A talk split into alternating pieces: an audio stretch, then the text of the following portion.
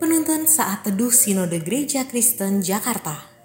Kamis 17 Juni 2021 Judul Renungan Komunitas yang Rendah Hati. Terambil dari Nats Lukas 22 ayat 26 Tetapi kamu tidaklah demikian. Melainkan yang terbesar di antara kamu hendaklah menjadi sebagai yang paling muda dan pemimpin sebagai pelayan. Rendah hati adalah kualitas atau karakter yang sering didengar, tetapi sulit untuk dihidupi. John Newton, hamba Tuhan berkebangsaan Inggris, menuliskan sebuah kalimat bijak. Kerendahan hati dan kasih sebagai pencapaian tertinggi dalam kehidupan umat percaya.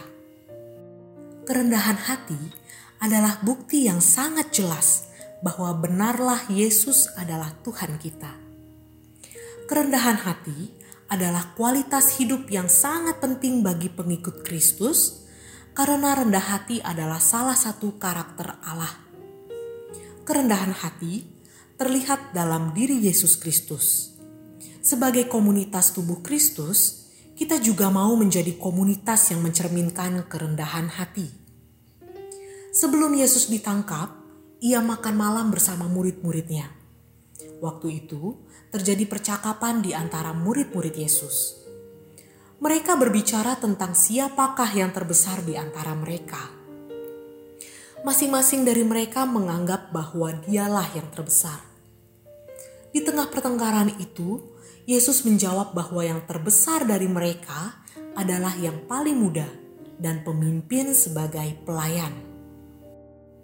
Kata muda dalam bahasa Yunani yaitu neos, yang artinya adalah orang yang baru lahir. Sifat dari orang yang baru lahir adalah polos, tulus, murni, tidak memiliki agenda apa pun dalam dirinya, serta memiliki sikap mau belajar. Prinsip pemimpin sebagai pelayan memiliki makna orang-orang yang terpanggil untuk melayani mereka yang melayani demi kepentingan bersama. Arti dari perkataan Yesus mengenai yang paling muda dan pemimpin sebagai pelayan adalah setiap muridnya tidak hidup dalam keangkuhan, melainkan kerendahan hati. Serupa dirinya yang datang dengan kerendahan hati dan menghamba, demikianlah para muridnya. Sebagai komunitas tubuh Kristus, sudah seharusnya kita memiliki sifat kerendahan hati. Kita mencontoh teladan Kristus yang hadir ke dalam dunia ini. Kristus bukan hanya datang untuk dilayani, melainkan untuk melayani. Kerendahan hati menjadi salah satu kunci dari komunitas yang dapat bertumbuh. Jika dalam komunitas tersebut tidak ada kerendahan hati, maka kondisinya akan seperti para murid yang bertengkar. Pertengkaran yang menjadi contoh tidak baik bagi orang yang melihatnya dan hanya menjadi batu sandungan. Marilah kita belajar untuk memiliki kerendahan hati dalam komunitas kita.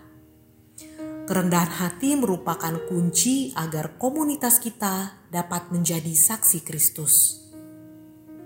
Komunitas tubuh Kristus yang sejati adalah kumpulan orang-orang yang rendah hati dan menghamba, bukan kumpulan orang-orang yang angkuh dan merasa menjadi bos. Kiranya Tuhan menolong kita.